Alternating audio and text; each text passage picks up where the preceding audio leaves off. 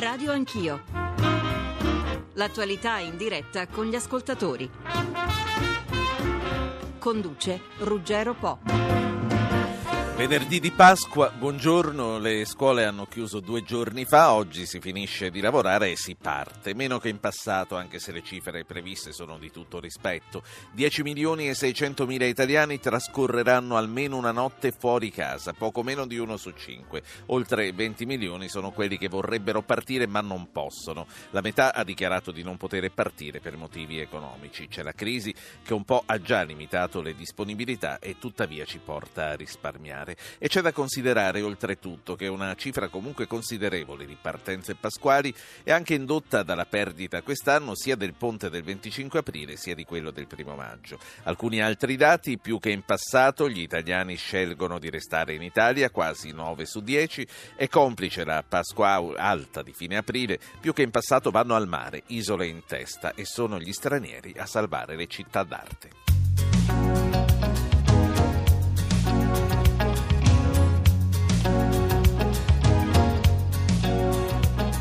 Tra un miraggio c'è sempre un miraggio da considerare. Come del resto alla fine di un viaggio c'è sempre un viaggio da ricominciare. Bella ragazza, begli occhi e bel cuore. 800 05 0001 il numero verde per raccontarci le vostre esperienze, per darci i vostri consigli sulle destinazioni pasquali. 335 699 2949 se lo volete fare via sms, se preferite le mail radioanchio chiocciolarai.it. La pagina Facebook è aperta qui di fronte a me, a Camilla De Angeli. Radio Anch'io, Radio 1 Rai, il sito dove trovarci. Diffidate dalle imitazioni informazioni ce ne sono, pensate di parlare con noi se andate lì e invece non parlate con noi. Marcello Molfino, channel manager del canale Viaggi Dove TV, canale 412 di Sky. Buongiorno Molfino. Buongiorno, buongiorno a lei, buongiorno a tutti gli, gli ascoltatori. Lei conferma, dice a telespettatori perché chiaramente lei è forza televisivo. Dell'abitudine. forza dell'abitudine. Forza dell'abitudine, ma per la stessa forza dell'abitudine magari noi diciamo arrivederci quando nessuno ci vede. Molfino, ehm, lei può confermare dal suo osservatorio questi dati che ho messo nell'introduzione? Sì, assolutamente sì. Io direi che anche insomma, un po' complice la situazione. No? Il Giappone non, ha, non invita ad andare verso Oriente, gli altri paesi che si affacciano sul Mediterraneo in questo momento spingono a stare a nord del Mediterraneo e quindi senz'altro c'è un, eh, una voglia di, di, Europa e una grande voglia di, di, di, Italia, di stare in Italia e di conoscere e di visitare il nostro, il nostro paese.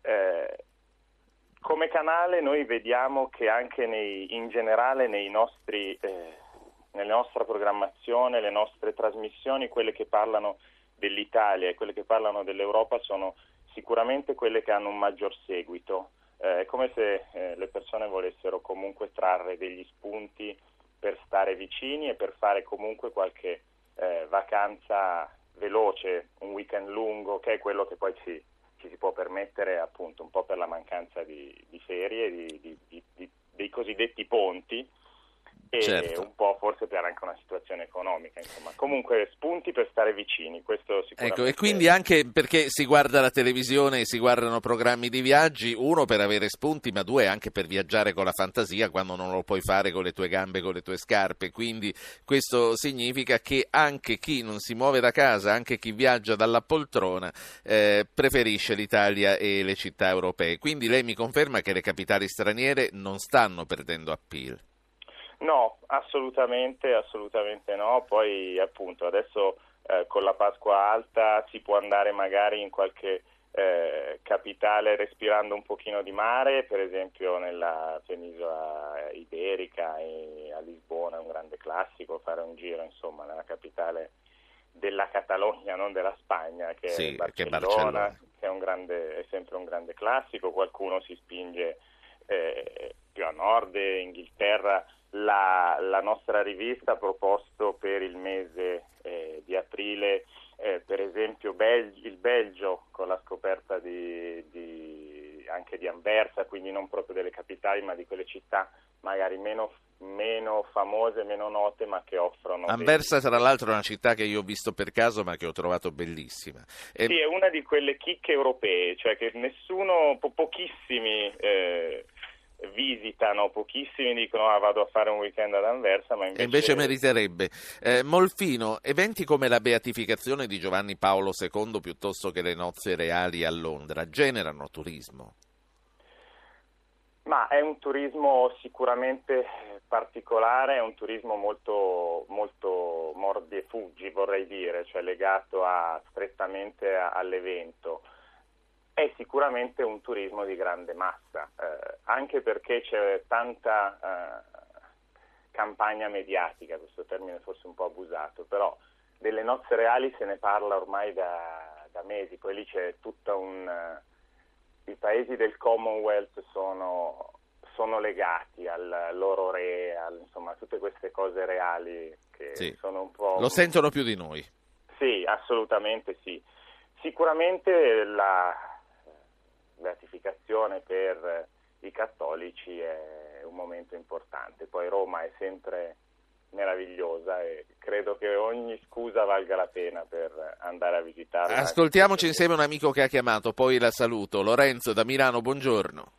Sì, eh, buongiorno. Io mh, mm, eh, parlo più di vacanze eh, come il tema della vostra trasmissione di oggi e sono uno dei tanti italiani che eh, lavora molte molte molte ore al giorno e che forse se dovesse essere ripagato per quel che lavora eh, oggi potrebbe essere in giro non so, alle Maldive, alle Mauritius piuttosto che trovarsi in città e rimanere comunque in città anche in queste vacanze di Pasqua almeno cercheremo di riposarci a casa nostra eh, invece che essere eh, sotto il sole del tropico. Quindi lei farà il viaggiatore da poltrona per questa Pasqua.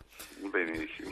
grazie, grazie a Lorenzo. Io eh, saluto anche Marcello Molfino. Molfino, quindi mm, un'ultima considerazione a, da parte di, di, uno che dirige un canale televisivo di viaggi. Eh, il computer internet, la televisione, eh, ci tolgono un po' la voglia di viaggiare perché comunque ci saziano? Io non credo, anzi credo che per quanto riguarda i viaggi, il computer e internet abbiano dato un grande spunto, una grande eh, voglia, una grande occasione di essere ancora più indipendenti. E dove sta lanciando un sito che partirà entro l'estate che completerà il sistema il sistema dove, quindi della rivista, della televisione, finalmente del sito. Quello invoglia tantissimo. La televisione alle volte compensa, quindi fa viaggiare con la fantasia, alle volte invece offre spunti. Le produzioni di Dove, eh, che eh, lavora sull'Italia e che racconta molto l'Italia, si spingono in questo Ti fanno venire voglia di partire. Grazie a Marcello Molfino. Paolo Rubini è direttore generale dell'ENIT, l'Agenzia Nazionale del Turismo. Buongiorno Rubini. Buongiorno, buongiorno a tutti. Allora, ci salveranno gli arrivi dall'estero? Direi fortunatamente di sì, perché il, il trend diciamo, del turista eh, italiano è quello che è e chiaramente la situazione economica non, eh, più che veramente la situazione economica, l'approccio psicologico verso il consumo di servizi turistici che determina la situazione economica, per cui siamo più preoccupati di, di, essere poveri o di diventare poveri di quanto lo siamo e questo modifica un po' come approcciamo anche, i consumi. Anche perché la crisi comunque porta a risparmiare ed è logico pensare che si comincia a risparmiare su quello di cui si può fare a meno senza grossissimi problemi.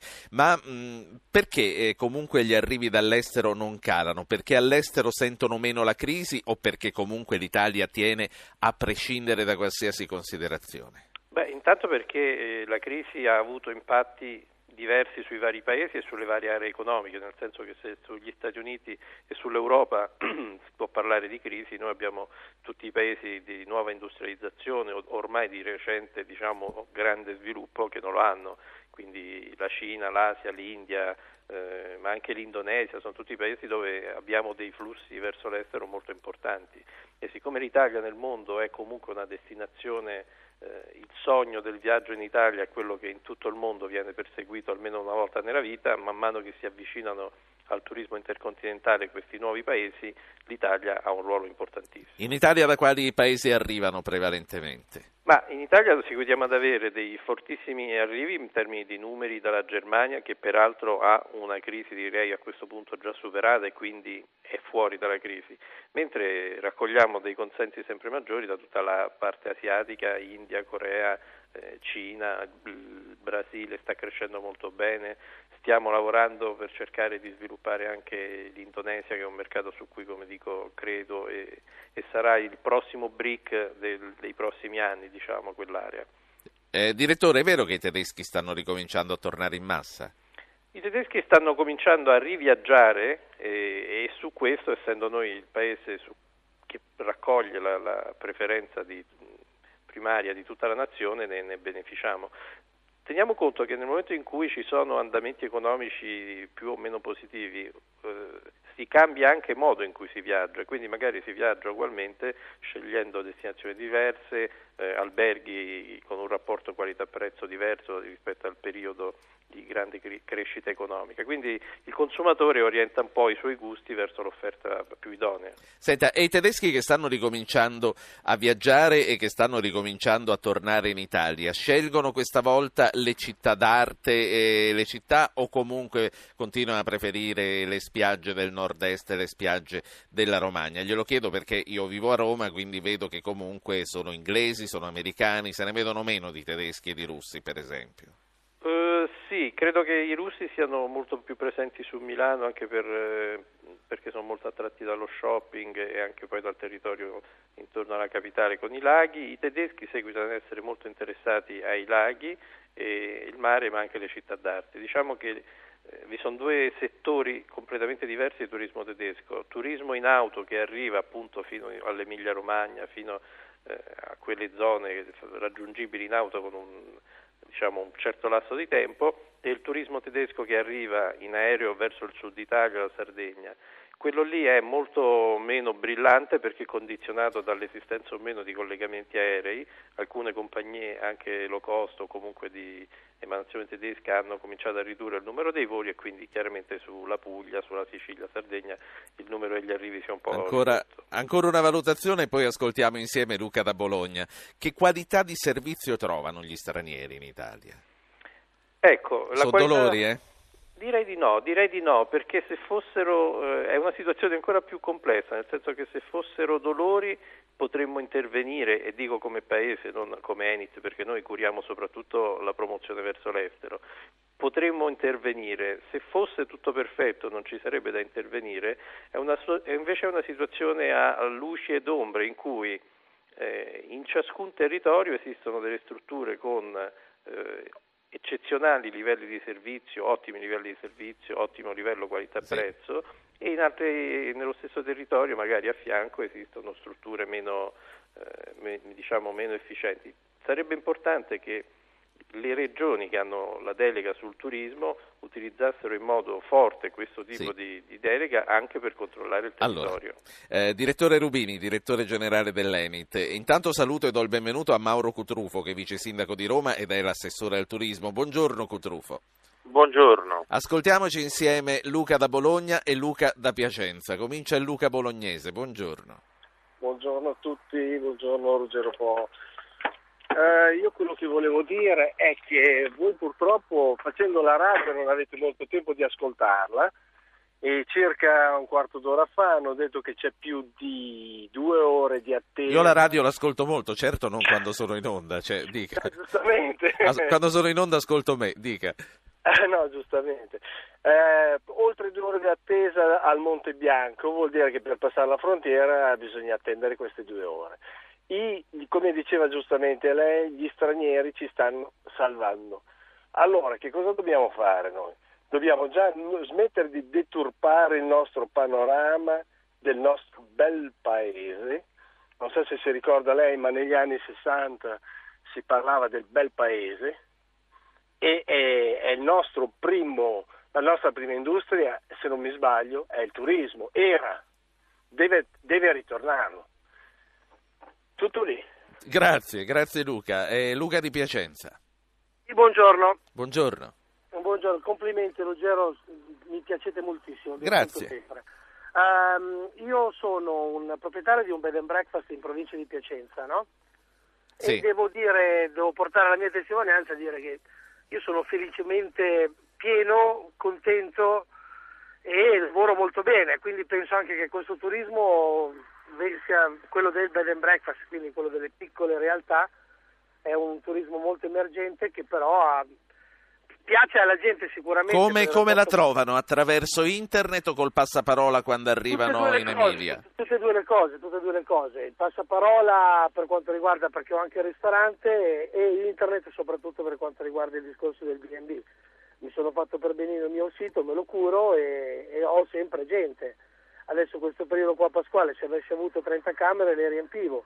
Mm, sono, sono felice, sono contento e ho- penso che il turismo mordi e fuggi sia è vero che la gente lo può più andare in vacanza due settimane l'anno, però magari fa due o tre weekend nell'anno e basta sapergli dare un, un giusto rapporto qualità-prezzo. Certo è che sarebbe ancora più bello se le zone venissero veramente poi eh, rese note ai più. Sì. Luca, bella testimonianza. Nella seconda parte comunque parleremo anche di agriturismi, di bed and breakfast, ne parleremo più approfonditamente. Allora, per salutare Rubini e per introdurre Cutrufo, tra l'altro aggiungo eh, rispetto a quello che diceva Luca da Bologna, c'è anche Gianni D'Ancona che ha mandato una mail e dice data la tipologia e ricchezza storica del nostro paese, il turismo dovrebbe essere considerato come la migliore e la maggiore risorsa, pertanto potenziato e di molto migliorato. Quando accadrà questo? Allora, eh, Rubini e poi sento- sentiamo anche dal vice sindaco di Roma che ha voce in capitolo in quanto a questo. Rubini. Dunque, mi riaggancio alla domanda anche di prima, nel senso il governo quello che sta cercando di fare è stabilire degli standard minimali su tutte le strutture in modo tale che questo progressivamente migliora la qualità della nostra offerta. Il settore del turismo è ancora sicuramente la prima industria del paese, lo diventerà ancora di più. Eh, sarebbe importante riuscire a dotarlo di una governance, ma maggiormente di un controllo, di un maggiore coordinamento tra tutti gli attori, perché questa non fare squadra determina una grossa dispersione di risorse. Noi spendiamo per far conoscere l'Italia e le nostre bellezze quello che spendono gli altri paesi concorrenti come Francia e Spagna pre- prioritariamente, ma riusciamo ad avere degli effetti meno, meno importanti perché sono disperse tra mille Sì. rivoli. Io, io la ringrazio, Paolo Rubini, direttore generale dell'Enit, grazie per essere stato con noi. Eh, Assessore Cutrufo, Mauro Cutrufo, vice sindaco di Roma e con delega al turismo. Eh, ha sentito le telefonate, lei condivide che bisognerebbe fare molto di più in Italia, a cominciare dalla capitale per il turismo? Sì, eh, chi- quest'ultima cosa in particolare chi è che lo diceva? E gli ascoltatori. Mm, no, due, perché- due ascoltatori, Luca da Bologna e eh, Gianni da Ancona. Eh, non mi sembra di aver sentito in particolare Roma. Eh, non l'ho sentito dagli ascoltatori e non lo è nella realtà perché per la verità a Roma è in controtendenza rispetto all'Europa e anche all'Italia. Eh, l'anno scorso aveva fatto più un milione di turisti Sì. eh, e quindi siamo arrivati a 12 e quest'anno chiuderemo a più un milione di turisti e quindi arriveremo a 13. Se poi consideriamo anche quelli che non si registrano, noi a Roma siamo a 14 milioni, 15 milioni di arrivi sì. e siamo già, come dire, eh, al momento in cui ci deve essere la svolta perché tutti questi vanno al centro storico. Cioè non c'è turista che viene a Roma e che va da una parte diversa del centro storico. Quindi il centro storico, che è tutto patrimonio UNESCO, eh, sopporta 14 milioni di turisti che sviluppano 30 milioni di presenze all'anno. E è vero che è il più grande centro storico del mondo, è vero che Roma è la più grande città che esiste in Europa, ma proprio per questo bisogna un po' decongestionare. Ed ecco che già dal 2012 e 2013 si comincia a inaugurare eh, il secondo polo turistico, che è il grande progetto cominciato nel 2008 e che finirà nel 2015 con le realizzazioni, eh, ma nel 2012 e 2013 inaugureremo almeno la metà del secondo polo turistico, Sì. che decongestiona e deconcentra questi arrivi che noi ci aspettiamo rispetto alle presenze, cioè adesso dormono due notti e mezzo. Noi col secondo polo turistico porteremo questa media a 4, 4 notti e mezzo come a Parigi e quindi le presenze sì. non più 28-30 milioni. Assessore Cutrufo, lei eh, giustamente ha detto eh, non, contro Roma non si può dire niente perché è, è, la meta privilegiata, ha 14 milioni di turisti che vengono ogni anno assolutamente, ma non sarà questo perché... No, in comunque, questi ultimi due anni. In questi ultimi due anni, non sarà questo sì. soprattutto perché Roma comunque resta Roma, ci si viene a prescindere dalla qualità che si trova, qualità che comunque potrebbe essere migliorata. Allora, Roma resta Roma e non c'è dubbio, ma non ci illudiamo perché eh, Roma non è stata Roma nel 2008, non è stata Roma eh, nel 98, nel 99, insomma, non è proprio così. Anzi, se Roma non si attrezza con i turismi, come hanno già fatto Londra e Parigi, che hanno superato fino al doppio e al quadruplo delle presenze di Roma, quindi insisto, non ci illudiamo, non basta più l'archeologico culturale e il religioso, per i quali noi siamo i primi nel mondo. Noi siamo i primi nel mondo con l'archeologico culturale, sì. eccetera, eccetera. I primi nel mondo per il religioso. Dopodiché eh, c'è un altro 84% di turismo che non è attratto da questi due brand ma che è attratto da una serie di altri. Il secondo polo turistico avrà 5 nuovi. Ecco, l'ultima cosa, ci dice dove sarà questo secondo polo turistico? Come no? Eh, sono 27.000 ettari di città. Eh, se partiamo dal mare di Ostia e dalla spiaggia di Ostia, arriviamo fino all'Eur, arriviamo fino eh, all'Aurelia, eh, là dove c'è Castel di Guido per capirci, eh, e dentro ci rimane un pezzetto di quindicesima, un pezzetto di sedicesima, tutta la tredici e parte della dodicesima. Chiaro. Grazie a Mauro Cotrufo, che è vice sindaco di Roma, con delega al turismo. Io saluto Giuseppe Roscioli, che è il vicepresidente vicario di Federalberghi ed è anche presidente di Federalberghi Roma, quindi rimaniamo soprattutto nella capitale. Buongiorno Roscioli. Buongiorno a voi, buongiorno a tutti, un saluto anche all'assessore. Sì. Eh, vice sindaco. Io lo, l'ho chiesto a lui, Roma fa abbastanza per soddisfare i turisti, per attrarre, come abbiamo visto non c'è bisogno di fare assolutamente nulla, si potrebbe non fare mai più pubblicità e a Roma comunque si continua a venire, ma vengono soddisfatti questi turisti che vengono a Roma? Guardi, beh, non è esattamente così, nel senso che nel corso degli anni le destinazioni turistiche aumentano e quindi si assottiglia la quota di mercato, quindi se noi non facessimo nulla ogni anno perderemo qualche cosa perché, ci, perché si creano, basta pensare solo alla Cina che dieci anni fa non era una meta turistica, non ci si poteva andare, non rilasciavano i visti, oggi sta diventando sì. quasi per curiosità una meta molto molto ambita, quindi in effetti non è così, noi dobbiamo continuare nelle nostre azioni di promozione. Certo. E, ehm, ma la domanda era un'altra, eh, è soddisfatto il turista straniero che viene a Roma? Trova, ha voglia di tornare una volta che è venuto, nonostante la monetina nella fontana di Trevi?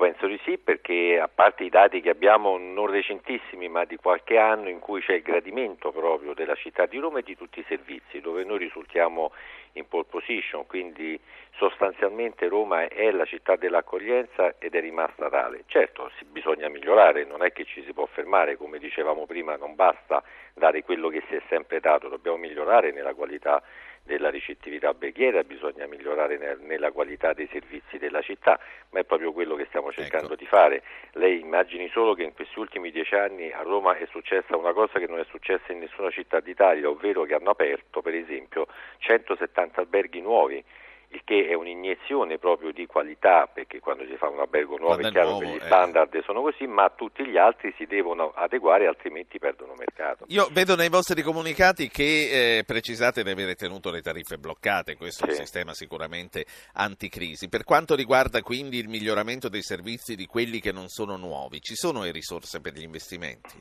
Guardi, fino a un anno e mezzo fa indubbiamente la crisi ha colpito tutti, anche il settore turistico alberghiero che per 3-4 anni è rimasto molto contratto e quindi chiaramente le risorse finanziarie destinate agli investimenti sulle strutture erano molto limitati.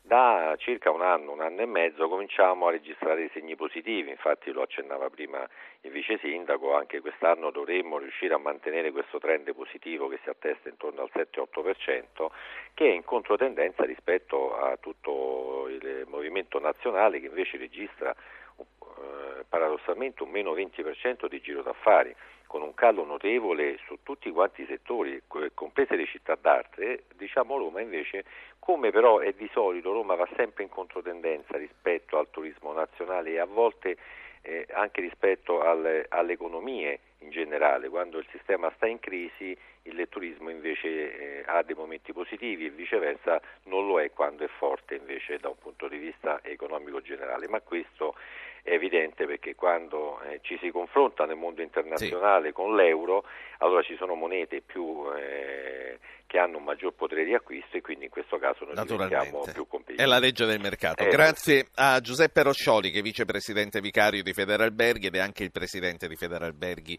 Roma. Ci sentiamo subito dopo la pubblicità, sarà una pausa brevissima. Partiamo, stiamo ricevendo messaggi. Luca manda una mail, dice io farò cinque giorni tra Chicago e Milwaukee, soprattutto mi farò la foto con la statua di Fonzi. Ecco, io vado lì. Attenzione che Milwaukee credo di ricordare sia la città della birra, quindi molta attenzione. Silvia su Facebook scrive: Io passerò la Pasqua dall'amata suocera, non ci dice dove, sia, dove viva la suocera, quindi se sia mare, monti o un'altra città. Evidentemente la suocera è totalizzante e cucina bene per non pensare al resto. Antonio da Catania, buongiorno.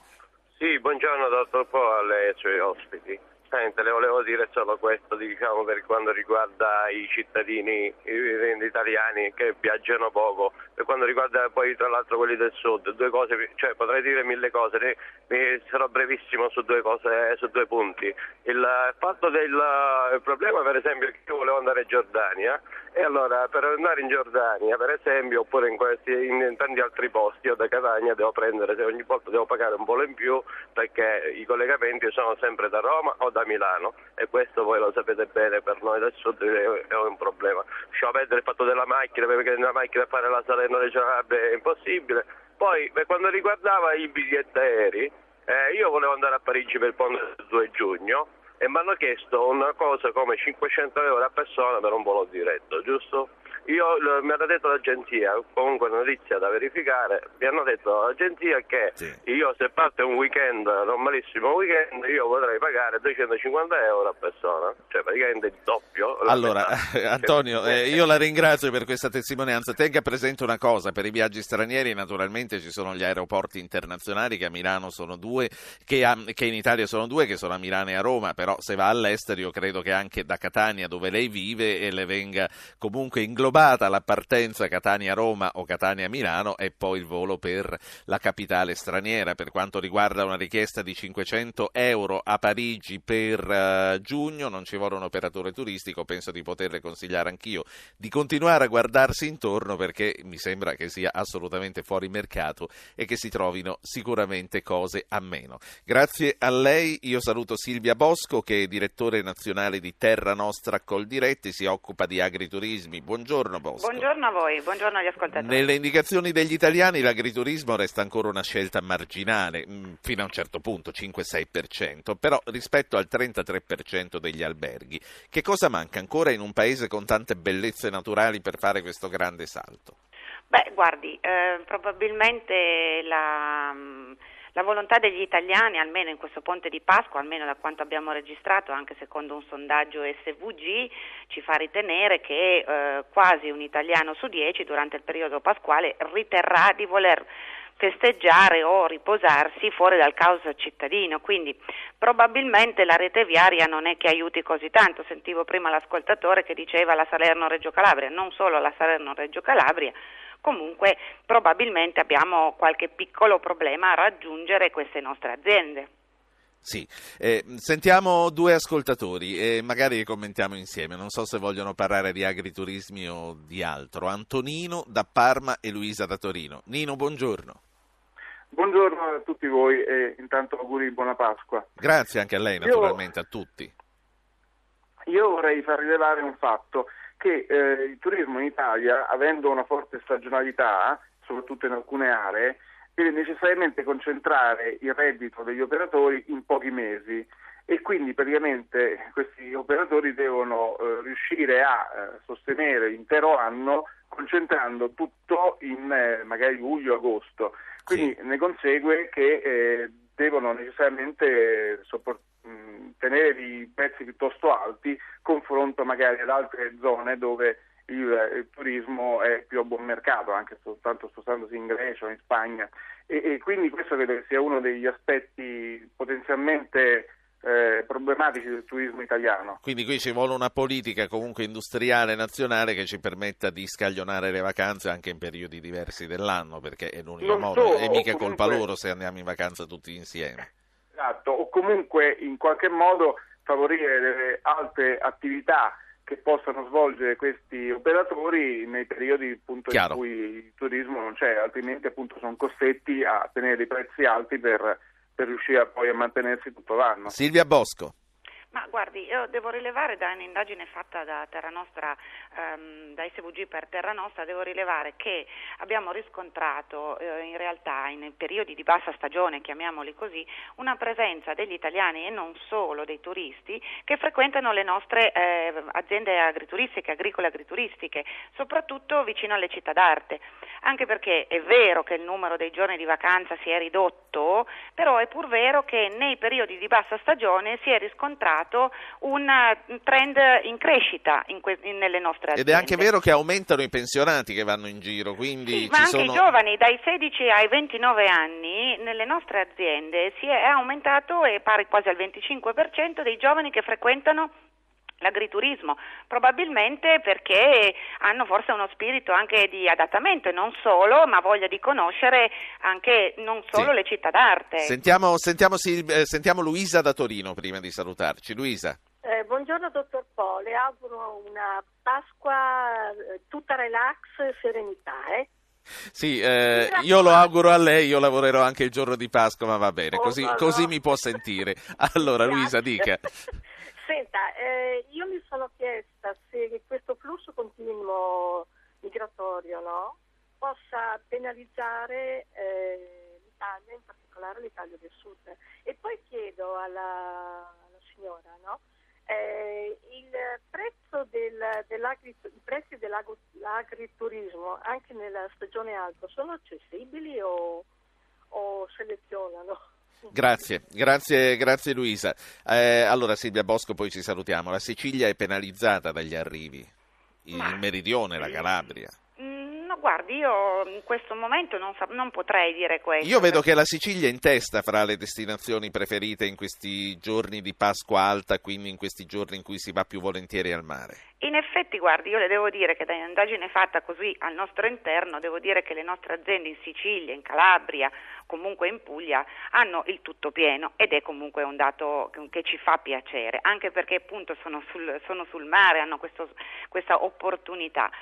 Devo anche dire che i prezzi, come chiedeva l'ascoltatrice, sono assolutamente accessibili, dipende anche poi da, da che cosa tu eh, ritieni, non è per forza assolutamente ehm, pensabile che l'agriturismo sia uguale a eh, scarsa qualità, anzi l'agriturismo è un'opportunità di passare in maniera diversa il proprio tempo libero, le proprie vacanze, degustando i prodotti del territorio, cucinati con una cucina tradizionale, assolutamente in linea con i prezzi del, degli altri esercenti sul mercato, grazie. ma è proprio un'opportunità diversa di trascorrere il tempo libero. Grazie, grazie a lei eh, Silvia grazie Bosco. A voi e buone vacanze e Direttore. Anche a voi. Allora, eh, Luigi Boccanfuso è vice sindaco e assessore al turismo del comune di Ischia. Buongiorno Boccanfuso. Buongiorno a voi, auguri. Abbiamo, auguri a lei, abbiamo detto ripetutamente che il mare quest'anno con la Pasqua che viene tardi è, è, la vince rispetto alle città d'arte e rispetto a tutto il resto. Lei lo può confermare per quanto riguarda le prenotazioni eh, insulari e in questo caso di Ischia? Sì, naturalmente io posso darvi i dati di Ischia che vanno nella direzione che lei ha appena eh, sottolineato. Noi abbiamo eh, praticamente il tutto esaurito, eh, io ieri sera ho verificato con l'azienda di cura soggiorno e turismo che sono aperti oltre il 90% degli alberghi in tutta l'isola, naturalmente che è composta da sei comuni Ehm, Ma quel 10% che tiene chiuso perché chiude a Pasqua? No, in effetti non è che chiude a Pasqua, eh, diciamo che c'è qualche eh, imprenditore mh, piccolo con strutture piccole che eh, preferisce eh, iniziare la stagione, ah, certo, turistica, la stagione, turistica, un tantino più avanti, ma è meno del 10%. Sì. Lei consideri che a Ischia abbiamo circa 30 strutture alberghiere per un totale eh, ufficiale di ehm, 18.000 posti letto. Quindi eh, eh, si renderà conto che un 7-8% che apre magari a metà maggio non, non, non, un, non, rappresenta un grande problema. Ecco, eh, il turista con destinazione Ischia è un turista nazionale, un turista che sceglie anche le opportunità termali che ci sono o siete comunque meta anche di viaggi di turisti che vengono dall'estero? Quanti no, stranieri ci sono? Diciamo che il rapporto è 20 a 80, nel senso che in questa stagione per la Pasqua l'80% è rappresentato da eh, italiani, il 20% da stranieri eh, assortiti, eh, nel senso che ci sono discrete presenze tedesche, qualche russo, eh, finlandesi, insomma eh, negli ultimi anni si sta molto diversificando sia la domanda che l'offerta per l'isola d'Ischia. Abbiamo perso qualcosa rispetto agli anni 80 con la Germania, ma abbiamo recuperato su altri fronti, soprattutto con i russi, che naturalmente incominceranno a venire in quantità maggiore a partire dal mese di maggio. Assessore Boccanfuso, grazie per essere stato con noi, buona Pasqua a lei, buona Pasqua a Ischia. Simone Gobbi, assessore al turismo del comune di Riccione, buongiorno. Buongiorno a lei e a tutti i radioascoltatori. La Riviera Romagnola è celebre per il divertimento a 360 gradi, parchi giochi per i bambini, i bagni per attrezzati, le discoteche, le balere per noi vecchietti. Quali sono le nuove tendenze? Che cosa ci riserva il futuro? Ma intanto diciamo una Pasqua che si preannuncia per il tutto esaurito. Diciamo che sì, come ha detto bene lei, un, eh, un divertimento, ma mh, non solo, perché abbiamo eccellenze enogastronomiche e un prodotto sempre più volto all'innovazione a 360 gradi e per tutta l'offerta turistica, per cui un target eh, tipicamente... Mi ero dimenticato le piadine in tutto quello che ho detto, sì, e Sangiovese. Esatto, esatto, esatto. Per cui, ripeto, una, una, grande tipologia di offerta, una grande varietà che può soddisfare veramente tantissimi tipi di turisti, sempre più esigenti che comunque si affacciano soprattutto nel, nella nostra regione. Sì, eh, ascoltiamo Pierpaolo da Ciampino. Comunque non mi ha detto se ci sono delle novità che arrivano, oltre a tutte queste attrattive che ho detto. Sentiamo Pierpaolo da Ciampino. Buongiorno. Sì, buongiorno, dottor Po, auguri a lei e ai altri radioascoltatori. Volevo semplicemente mh, sottolineare un aspetto, cioè la competitività delle strutture alberghiere italiane, nel senso, a parità di categoria naturalmente.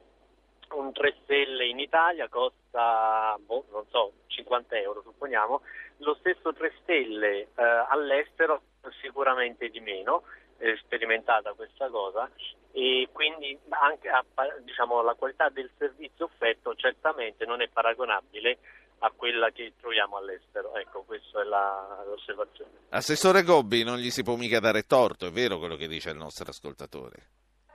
Ma guardi, io credo che tutto vada rapportato alla qualità, nel senso che se un albergo, una struttura ricettiva, um, fa pagare ma eh, offre servizi di qualità adeguati a quello che è lo standard del mercato, soprattutto internazionale, io credo che un turista quelle 10 euro in più le paga anche volentieri. Il problema è quando a fronte di un prezzo medio-alto non corrisponde alla qualità necessaria. Questo credo sia il problema principale ed è per questo che le nostre strutture alberghiere in questi ultimi 4-5 anni hanno cominciato e menzionato un, proce- un processo di riqualificazione alberghiero importante. Ci sono i soldi per farlo?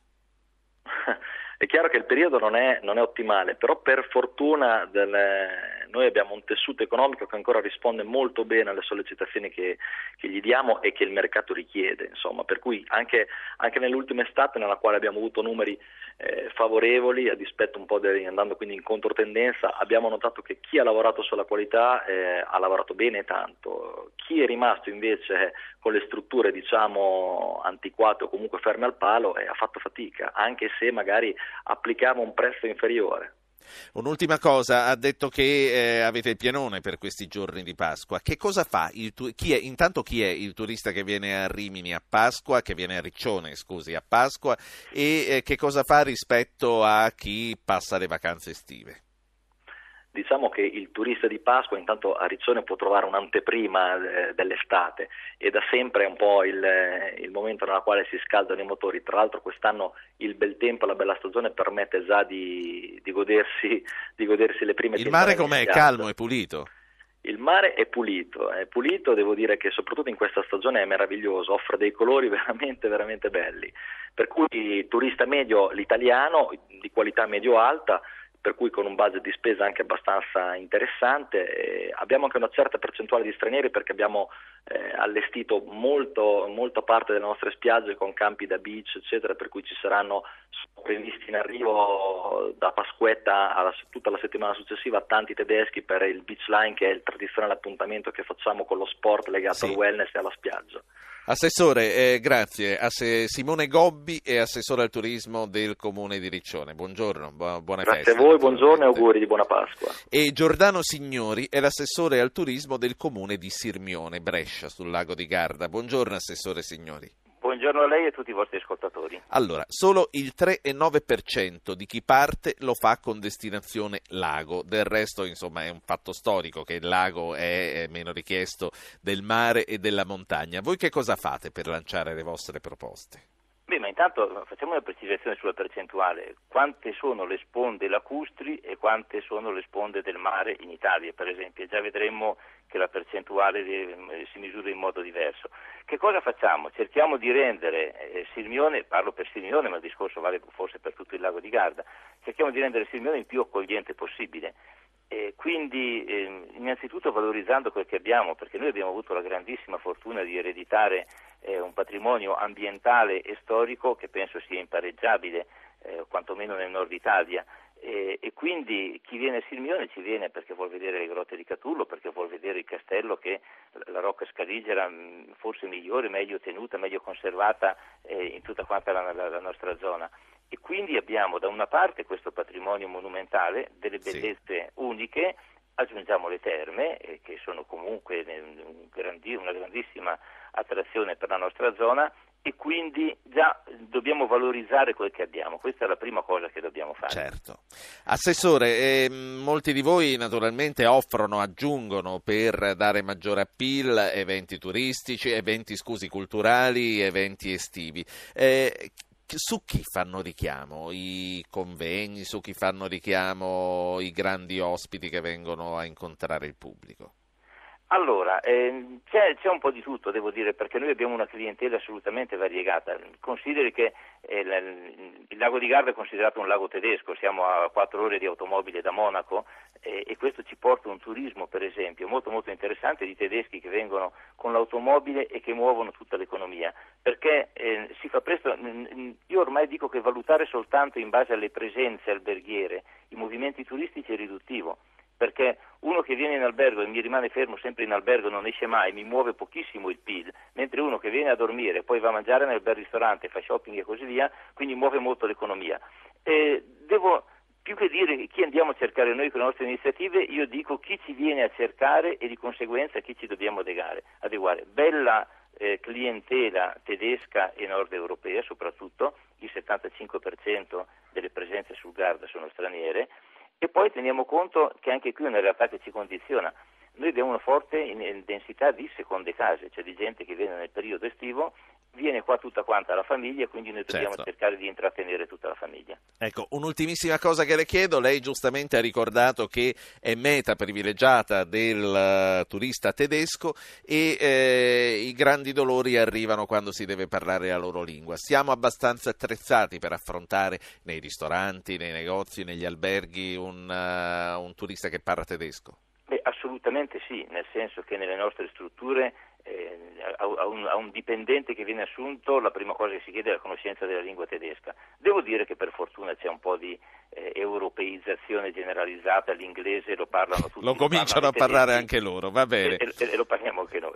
Grazie, grazie a Giordano Signori che è assessore al turismo del comune di Sirmione. Eh, allora c'è Guerrino da Castelfranco Veneto che dice buongiorno Ruggero, io invece non vado in vacanza, faccio il camionista di merce deperibile e quindi porto da mangiare a tutti questi turisti. Ciao e complimenti. Poi c'è Bruna, me ne sto a casa con figli, nipoti, nuora e con suocera e una bella grigliata. Che pacchia. Saluto Angelo Pittro, direttore commerciale marketing di Lonely Planet. Buongiorno Pittro. Buongiorno a voi. Ascoltiamo insieme Carlo da Torino, Pietro. Buongiorno Carlo. Buongiorno a voi tutti e buona Pasqua a tutta l'Italia nonostante i tumulti di questa nostra nazione che non ci lasciano tranquilli. Dica tutto.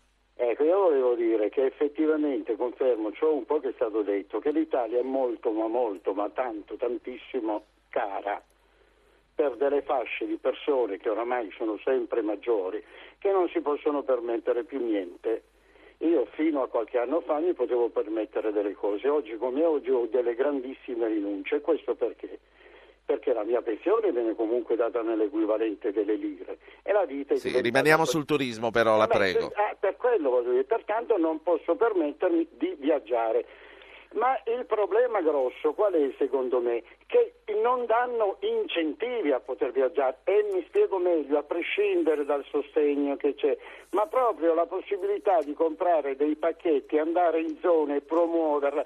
Per esempio questa settimana che è un pullulare di gastronomia varia dall'estremo nord all'estremo sud è un pullulare di manifestazioni religiose che anche se non sei credente sono comunque sì. molto ma molto suggestive. È chiaro quello che suggerisce. Allora bisognerebbe e soprattutto anche gli operatori, gli operatori del turismo dovrebbero approfittarsi anche un po' meno perché Grazie. in Italia c'è ancora questo problema. Grazie Carlo, l'abbiamo detto ripetutamente, ha fatto bene a ripeterlo. Allora Angelo Pitro, direttore commerciale marketing di Lonely Planet, tra l'altro Lonely Planet è la guida ormai conosciuta in tutto il mondo che aiuta soprattutto chi vuole viaggiare senza svenarsi e senza mettere troppo mano al portafoglio. È vero quello che dice il signor Carlo, è vero che eh, in Italia eh, c'è troppa gente che se ne approfitta dei turisti, ma vorrei fare un passo indietro. Incentivi. Eh, si potrebbe pensare eh, concretamente a delle iniziative per i pensionati anche pubbliche? Ma allora, intanto io vorrei dire che eh, molti più italiani viaggiano comprando delle guide, quindi non so se eh, sono di più o di meno quest'anno gli italiani che andranno in vacanza, ma senz'altro sono, più quelli, sono di più quelli, crescono quelli che vogliono eh, muoversi in modo, in modo, consapevole. Viaggiare dati, informati, sì. Ecco, i dati Nielsen dicono più 10% nei primi tre mesi dell'anno e questo è un dato eh, per noi ovviamente incoraggiante e, e probabilmente eh, risponde anche un po' alla sua domanda, nel senso che eh, avendo informazioni è possibile eh, eh risparmiare e andare eh, nel, nel, in, quelle, in, quelle, strutture che, che fanno diciamo, a, a, al caso di chi eh, certo. insomma, decide di muoversi con un certo budget. Viaggiare informati significa sapere che se vai in un certo posto spendi meno, questo è chiaro, perché comunque i posti dove si spende poco ci sono, tanto, tante volte non sono abbastanza pubblicizzati e quindi non sappiamo trovarli. Sì, e soprattutto significa ottenere il massimo dalla propria spesa, vuol dire anche voler, negli ultimi anni insomma molta gente, sono, sono aumentati i cosiddetti viaggiatori che ripetono no, il viaggio in una certa destinazione, in questo periodo dell'anno tipicamente sono le capitali quelle che, che, che vanno eh, per la maggiore, quindi pensiamo a Parigi e, e a Londra eh, e per l'Europa, ma soprattutto ormai da molti anni, da molti anni New York City. Ecco, il fatto di tornare eh, più, più volte nella stessa città significa poi voler vedere quella città da angolazioni diverse, quindi voler eh, studiare eh, degli itinerari eh, tematici. Senta no? Pietro, ehm, le, le, capitali straniere stanno perdendo appeal, Roma resta la prima, lei cosa ci può dire del suo osservatorio?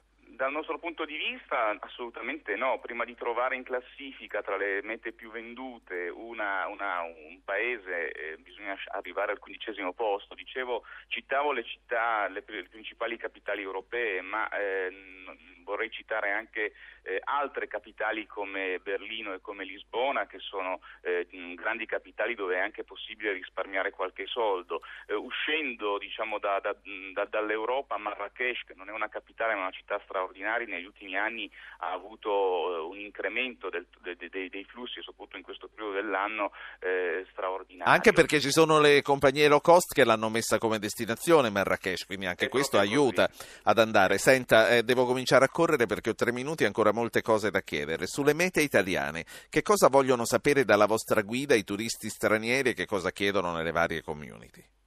Ma nostra, le nostre guide sono in italiano, quindi si rivolgono soprattutto agli italiani. Sì, però la Lonely Planet c'è anche Italy o Rome che è in inglese ed è per gli stranieri o no? Sì, sì, certamente. Dunque il nostro pubblico è quello che cerca, qualunque sia la sua provenienza, la lingua parlata, eh, cerca nelle, nel, nel, nel, proprio viaggio delle, eh, delle mete non, non, scontate, cerca di andare al di fuori degli itinerari più battuti e quindi cerca suggerimenti eh, per andare a scovare eh, quella, eh, quella strazione situazione turistica non così, eh, non così, diffusa e da questo punto di vista sono d'accordo con l'assessore che parlava prima e diceva che su Roma per esempio molti dei turisti si concentrano nella zona centrale, mentre Roma eh, ha molto da offrire come tutte le, le, le grandi città eh, anche al di fuori eh, delle, delle, mete più, insomma delle aree più, più, più sfruttate turisticamente. Ecco, eh, comprare una guida turistica, viaggiare con una guida turistica vuol dire essere alla ricerca di quel sì. tipo di informazioni. Però non mi ha detto che cosa vogliono sapere dell'Italia, insomma, ero, ero curioso di sapere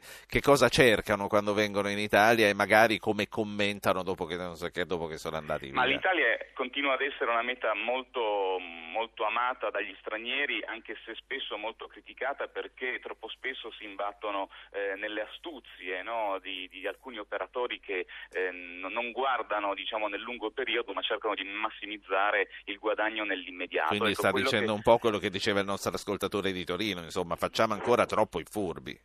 Ahimè, eh, sì, poi i furbi ci sono dappertutto, non solo in Italia, però l'Italia troppo spesso viene identificato come il paese dei furbi e questo eh, non, non, aiuta. Ecco. C'è Angelo che scrive su Facebook, e mi rimane un minuto, cerchiamo di fare in tempo a commentarlo, dice non c'è un modo per fare sì che non si vada tutti nello stesso posto. Gli operatori turistici dovrebbero dire che in un certo periodo le città sono piene e dirottare il flusso turistico in altre località. Voi che aiutate a viaggiare informati, potete fare qualcosa su questo? Ma noi cerchiamo di tenere vivo il nostro catalogo mettendo, pubblicando guide a destinazioni anche molto insolite. Il nostro catalogo va dall'A di Afghanistan alla Z di Zambia. Eh, poi per quanto riguarda le grandi città è evidente che tutti gli operatori, tutti gli amministratori hanno interesse a continuare ad avere turismo in qualsiasi momento dell'anno. Sta un po' eh, al, al, viaggiatore sapere che in certi momenti non è il caso di frequentare certe mete. Voglio dire, eh, in, questi momenti, in, questi, in questi giorni è molto di moda Londra, noi lo vediamo dalle vendite di questa guida guida perché ci sarà il matrimonio dei reali? Beh, eh, probabilmente Londra in questo momento eh, non, non, è certo, eh, insomma, non è certo buon mercato. Ma davvero ecco. ci sono gli italiani che vanno a Londra per vederli sposare? A giudicare dal numero di guide che si vendono a quella destinazione, sì, eh, evidentemente lì è un effetto più, più che altro di, di, marketing, per così dire, di comunicazione, per cui la gente viene attratta dall'informazione su quella destinazione e decide di andare perché l'immaginario si sposta eh, verso quell'area, anche se poi ovviamente non parteciperà alla celebrazione e anzi eh, magari ne avrà un danno dal punto di vista eh, economico. Abbiamo finito. La saluto, la ringrazio. Angelo Pittro, direttore commerciale marketing di Lonely Planet. Noi ci risentiamo martedì prossimo. A tutti buona Pasqua.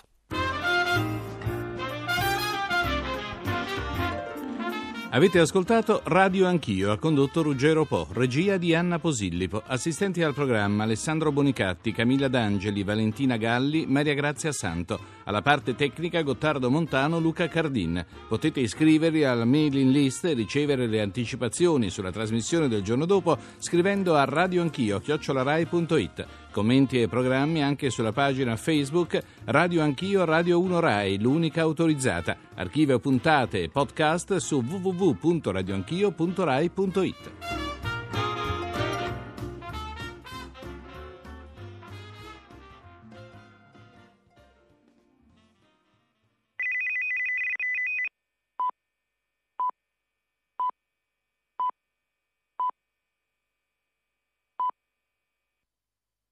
Ore 10.